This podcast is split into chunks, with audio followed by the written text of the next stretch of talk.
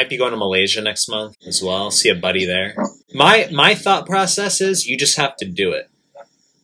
You just have to do it. Like I have a buddy I've known since we were six years old, and he lives in China, and he's going to be in Malaysia next month. And it's like, well, I can go out of my way. I can pay like you know five hundred bucks, go see him. But if I don't do that, how am I ever going to see him?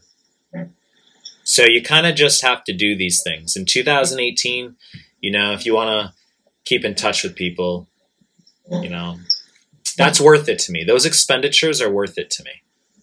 Maintaining those relationships and creating those life experiences, that's worth it to me.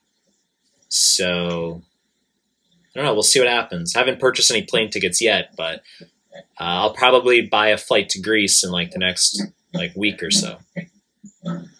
That's cool. Yeah. So, have you met uh, any guys in person with which uh, you have spoken via Skype? Uh, Yeah. Well, Uh, well, I've spoken with a lot of people over Skype, but in terms of, I've spoken with a lot of people over Skype, but in terms of like meeting people that I've, I've met one guy, but I didn't talk to him over Skype. He was just shooting me messages off like Twitter. so, you have only met one guy. in person? Yeah, because I live in Japan, dude. I mean, like, what? uh, Do you do you just do you have like two thousand five hundred dollars you don't need? You want to just come out to Japan? How does that sound?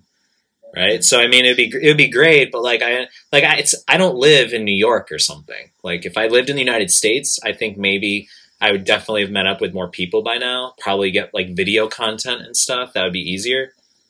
Um, but I mean, I've spoken to probably like anywhere between six to eight guys who they have wanted to come out to Japan. There's probably one or two guys who are closer to really making it happen. But maybe around eight guys have talked about it where they're like, yeah, I want to come out to Japan at some point. I want to, you know, have that experience. So the article I'm writing right now, uh, the one I'm on the verge of finishing right now, is about how to make that leap abroad. How to just do it. Because I've sort of had, I've sort of conveniently been able to make observations regarding what is stopping people from actually going abroad. Like, I hear the same excuses. Maybe not excuses, but I hear the same concerns. It's always financial. And it's understandable. But it's like whether it's a fear of like stability or a fear of like, well, what am I going to do when I get there?